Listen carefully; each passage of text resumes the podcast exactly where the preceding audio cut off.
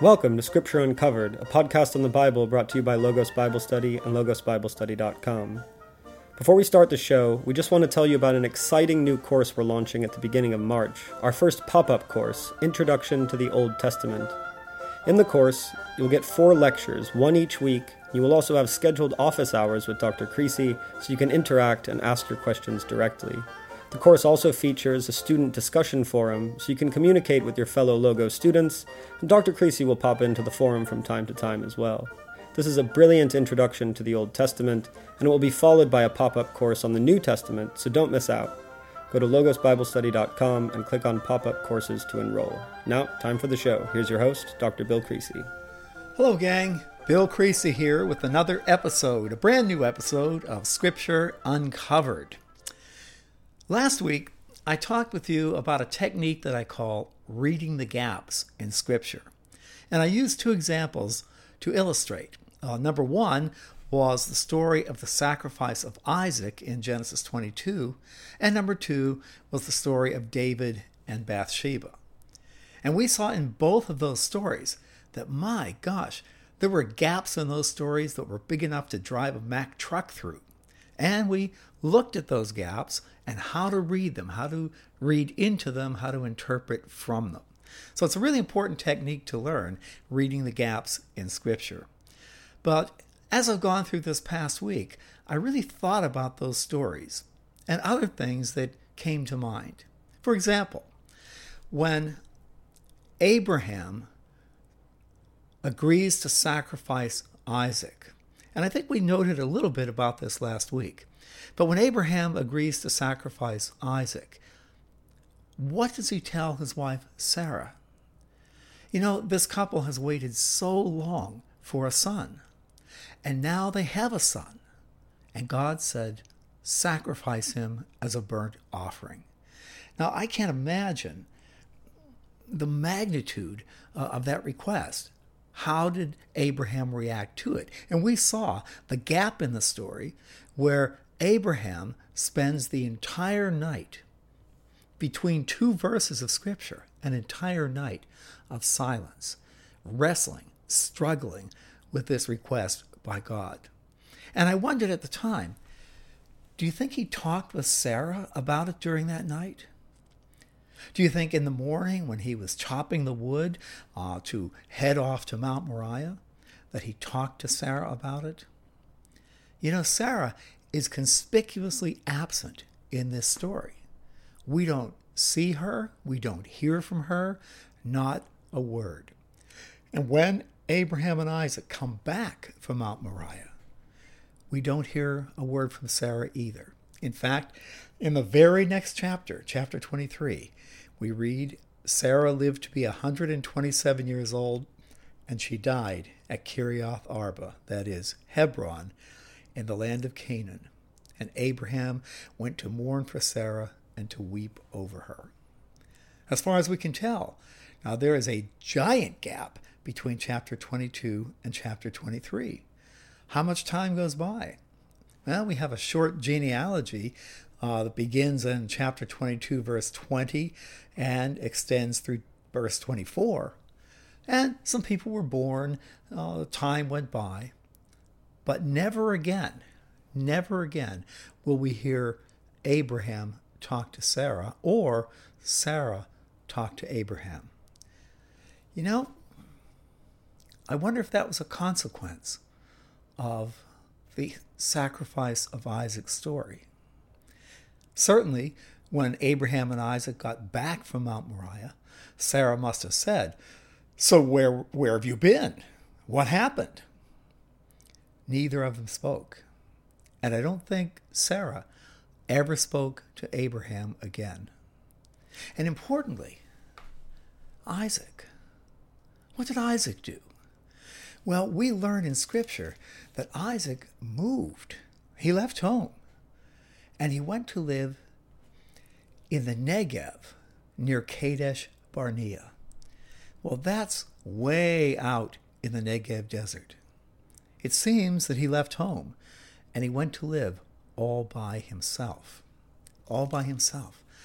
And we read in chapter 24 that Abraham was now old and well advanced in years, and the Lord had blessed him in every way. And he said to his chief servant, Eliezer of Damascus, You know, I need to get a wife for my son Isaac. He's worried about Isaac. Again, there's never any conversation between Abraham and Isaac. Isaac is no longer at home. But the servant heads off and comes back with Rebekah, a wife for Isaac. And we find that Isaac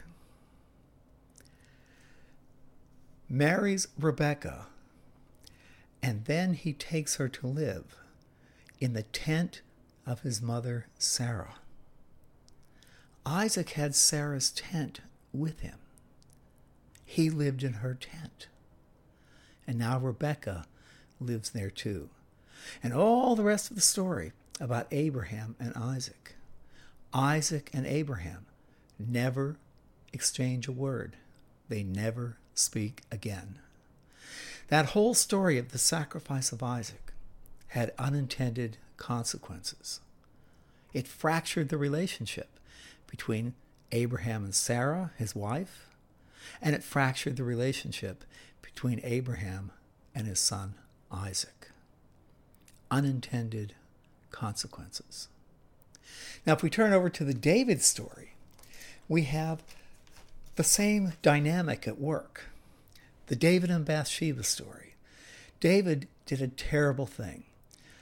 You know, in the spring, at the time when kings go off to war, David was sitting on his butt in Jerusalem and sent the other guys to go fight the war.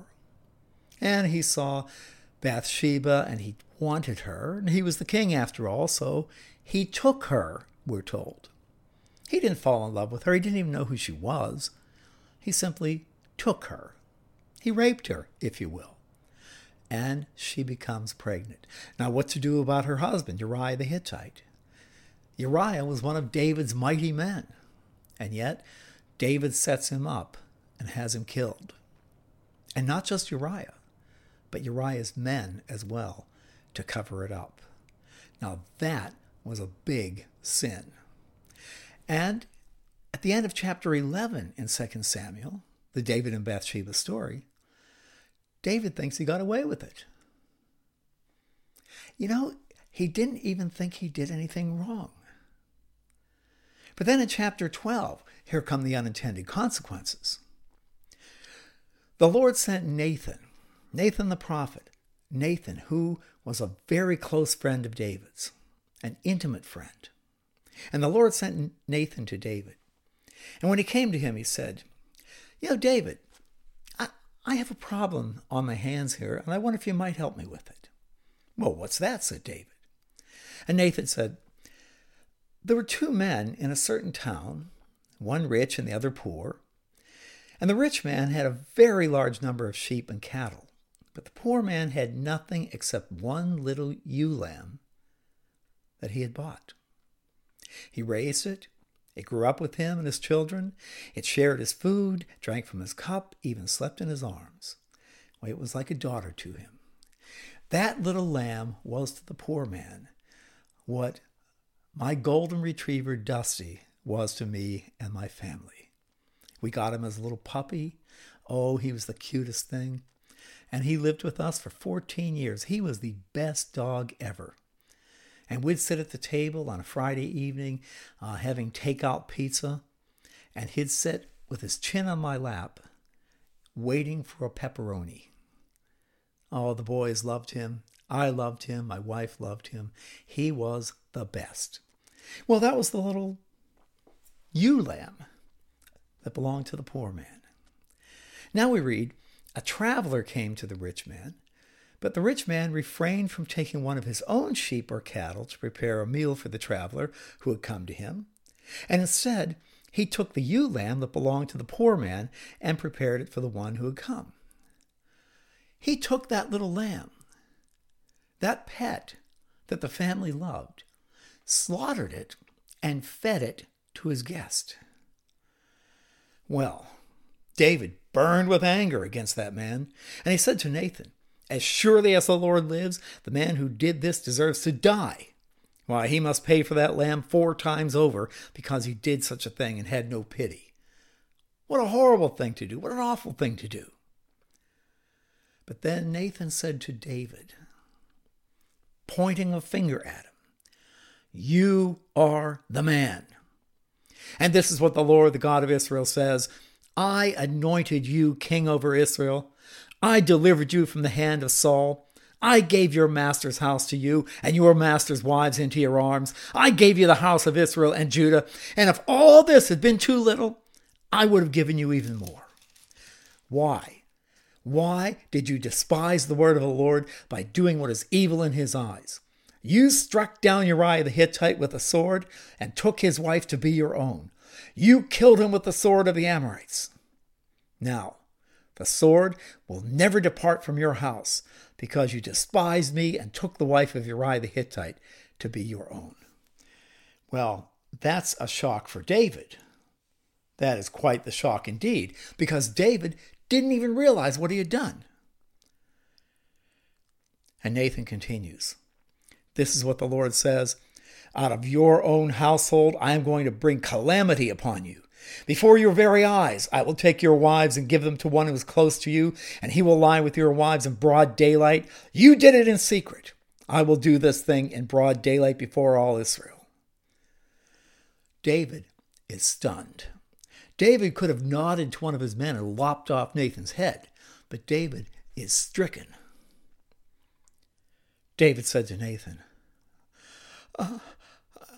I, I, I've sinned against the Lord. And Nathan said, You're darn right you've sinned. But the Lord has taken away your sin. The Lord's forgiven your sin. You're not going to die because you should. But because by doing this, you have shown utter contempt for the Lord, the son born to you will die. And then Nathan left. Well, sure enough, the child conceived by Bathsheba David's son, dies. And David is grief stricken, absolutely grief stricken. On the seventh day, the child died. David's servants were afraid to tell him the child was dead, for they thought, while the child was still living, we spoke to David, he wouldn't listen to us. How can we tell him the child is dead? Why, he may do something desperate. David noticed the servants were whispering among themselves, and he realized the child was dead. Is the child dead? he asked. Yes, they replied. He is dead. Then David got up from the ground. After he had washed, put on lotions, changed his clothes, he went into the house of the Lord and he worshipped. And then he went to his own house. And at his request, they served him food, and he ate. Well, his servants are puzzled. Why are you acting this way? While the child was alive, you fasted and wept, but now the child is dead, you get up and eat. And David answered, While the child was still alive, I fasted and wept. I thought, Who knows? The Lord may be gracious to me and let the child live. But now that he's dead, why should I fast? Can I bring him back again? No, I will go to him, but he will not return to me. And then David comforted his wife Bathsheba, and he went to her and lay with her, and she gave birth to a son, and they named him Solomon. The Lord loved him, and because the Lord loved him, he sent word through Nathan the prophet to name him Jedediah. A nickname, Jedediah. Well, in this whole story, David is stricken with grief. And I think at one point, David goes to the tabernacle. He gets on his face before God, and David prays. And what he prays is Psalm 51. Psalm 51 is a psalm of David when he went to Bathsheba for what he had done. It is the great penitential psalm, a psalm of David. You know, I think it's one of the bravest things in Scripture that David would write this psalm, this prayer, that we might read it. Would you do such a thing? In, a, in the deepest moment of grief of your entire life, when you prayed to God with tears flowing down your cheeks, would you then reveal to the whole world what you said? David does. And here's what he prays Have mercy on me, God, in your kindness. In your compassion, blot out my offense. Oh, wash me more and more from my guilt, cleanse me from my sin. My offenses, truly I know them. My sin is always before me. I don't think David ever had a night after this where the smiling face of Uriah the Hittite didn't visit him in the night. Where Bathsheba, when he took her, did she struggle? David thought of that all the time. My sin is always before me. Against you, you alone have I sinned. What is evil in your sight, I have done. So you may be justified when you give sentence and be without reproach when you judge. Oh, look, in guilt I was born, a sinner was I conceived. Indeed, you love truth in the heart. Then, in the secret of my heart, teach me wisdom. Oh, purify me, then I shall be clean. Wash me, I shall be whiter than snow. Make me hear rejoicing and gladness, that the bones you have crushed may revive. From my sins, turn away your face and blot out all my guilt. A pure heart create for me, O God. Put a steadfast spirit within me. Please do not cast me away from your presence, nor deprive me of your Holy Spirit. Give me again the joy of your help. With a spirit of fervor, sustain me, that I may teach transgressors your ways, and even men grown old in sin may return to you. Oh Lord, if you can forgive me for the terrible thing I've done, you can forgive anyone. Oh, rescue me, God, my helper, and my tongue shall ring out your goodness. O Lord, open my lips, and my mouth shall declare your praise. For in sacrifice you take no delight. Burnt offering for me you would refuse. My sacrifice, a contrite spirit, a humbled, contrite heart, you will not spurn in your goodness. Show favor to Zion, rebuild the walls of Jerusalem, and then you will be pleased with lawful sacrifice, burnt offerings wholly consumed. Then you'll be offered young bulls on your altar. Oh God, please, please forgive me for what I've done. Well, with that psalm, that prayer, God did forgive David. God will always forgive our sins. All we need do is come to Him and ask for forgiveness. But very importantly, and something we often don't think of these days, God will forgive our sin, but God will not cancel the consequences of our sins. And boy, do we see that in the David story. David takes Bathsheba as his wife. They have a son, Solomon, who will be king after David. But the consequences roll out. We see in chapter 13 of 2 Samuel. In the course of time, Amnon, son of David, fell in love with Tamar, the beautiful sister of Absalom, son of David. Amnon is David's eldest son, the heir apparent. And he fell in love with Tamar, the beautiful sister of Absalom. Absalom is David's fourth son. Now, Ammon became frustrated to the point of illness on account of his sister Tamar. He lusted after her. She was a virgin, and it seemed impossible for him to do anything about it. Now, Ammon had a friend named Jonadab, son of Shimeah, David's brother. Jonadab was a very shrewd man, and he asked Ammon, Why do you, the king's son, look so haggard morning after morning? Well, what's going on? You, you get up in the morning, you look, you look terrible. Ammon said,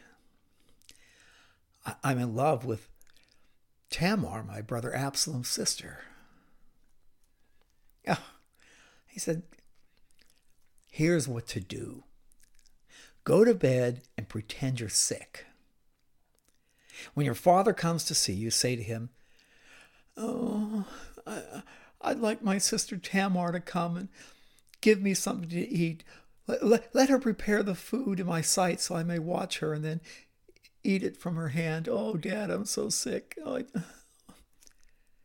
So Ammon lay down and he pretended to be sick. When the king came to see him, Ammon said, Oh, I'd like my sister Tamar to come and make some of that special bread in my sight. And, my, and maybe she could feed it to me from her hand. Well, David said, Fine. He sent word to Tamar at the palace Go to the house of your brother Ammon and prepare some food for him.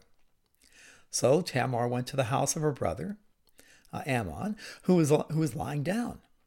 She took some dough, kneaded it, made the bread in his sight, and baked it. Then she took the pan and served him the bread.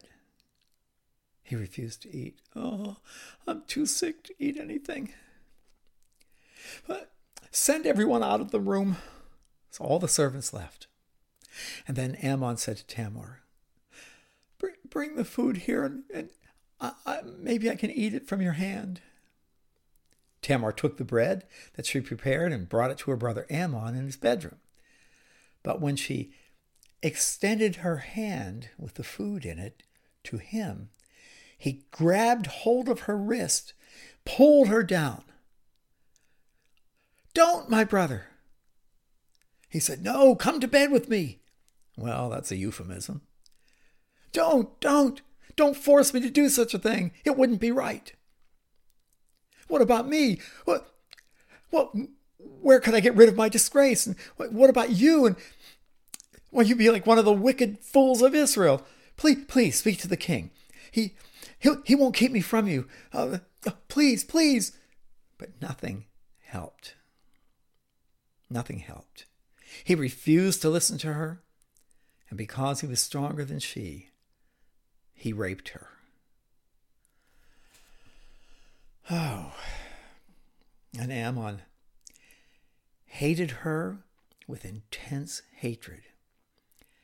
In fact, he hated her more then than he loved her before. Ammon said, Get up and get out. No, she said, sending me away would be a greater wrong than what you've already done. But he refused to listen. He called his personal servant and he said, Get this thing out of here. The servant put her out and bolted the door. She was wearing a richly ornamented robe, for this is the kind of garment the virgin daughters of the king wore. And Tamar put ashes on her head and tore the ornamented robe she was wearing. She put her hand on her head, went away, weeping aloud as she went. Absalom saw her, her brother, and he knew. Here she is, disheveled, her hair mossed, her dress torn. Absalom said to her, Has Amnon, your brother, been with you? She's weeping bitterly. Absalom holds her. Be quiet now, my sister. He's your brother. Don't take this to heart. And Tamar lived in her brother Absalom's house, a desolate woman, for the rest of her life. When David heard all this, he was furious. Absalom never said a word to Amnon, either good or bad. He hated Amnon because he had disgraced his sister, Tamar. Well, you can be sure this story is not going to end well. In fact, Absalom murders Amnon, and Absalom has to flee Jerusalem, flee the palace. He takes refuge with his grandfather up north, north of Galilee, where his grandfather is king, and he's exiled. David has to exile him. Although Absalom knew if someone did that same thing to my father David, there would be blood on the floor. A breach occurs between Absalom and David, and indeed, Absalom will raise an army and march against David. David walks out of Jerusalem and lets Absalom enter with his army. He doesn't fight. David heads down the road to Jericho. But war has begun. And Absalom is killed in the war. Absalom is killed in the war. And it breaks David. It breaks David's heart.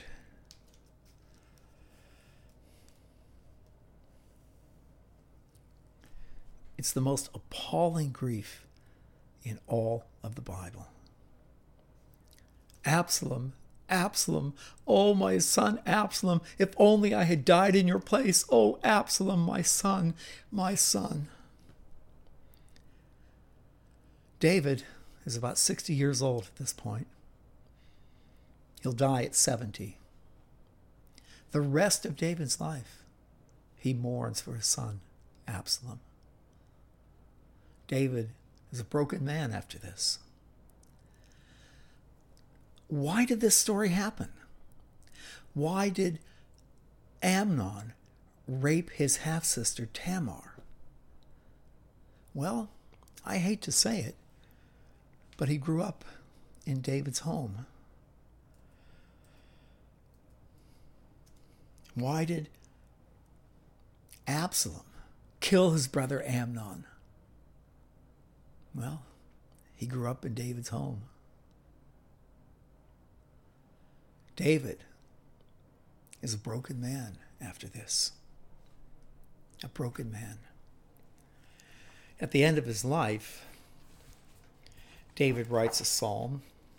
I think it's the psalm of an old king, a psalm that only an old king could write, someone familiar with grief.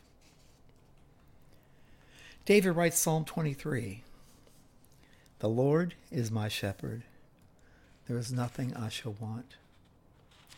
He makes me to lie down in green pastures where he gives me repose.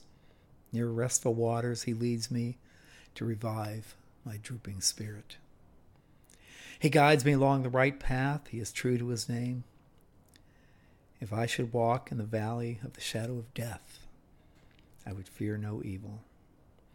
And boy, David had been there before. Your rod and your staff, they comfort me. You prepared a banquet for me in the sight of my foes. You've anointed my head with oil. My cup is overflowing. Surely goodness and kindness shall follow me all the days of my life, and I shall live in the house of the Lord forever. David knew that.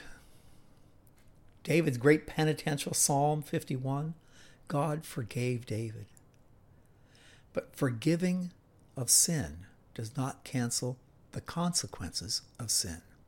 And those consequences rolled on out through all the rest of David's life. That's something to think about. When you've done wrong, when you've you've done things that you absolutely should not have done, you've gone way off the reservation. You can turn to God and He'll forgive you, but He won't cancel the consequences. Well, something to think about as the week rolls on. Look forward to seeing you next week. Okay, bye bye now. Blessings. You've been listening to Scripture Uncovered, brought to you by Logos Bible Study and logosbiblestudy.com. Don't forget to go to logosbiblestudy.com and check out our pop up course, Introduction to the Old Testament. Thanks for listening, and see you next week.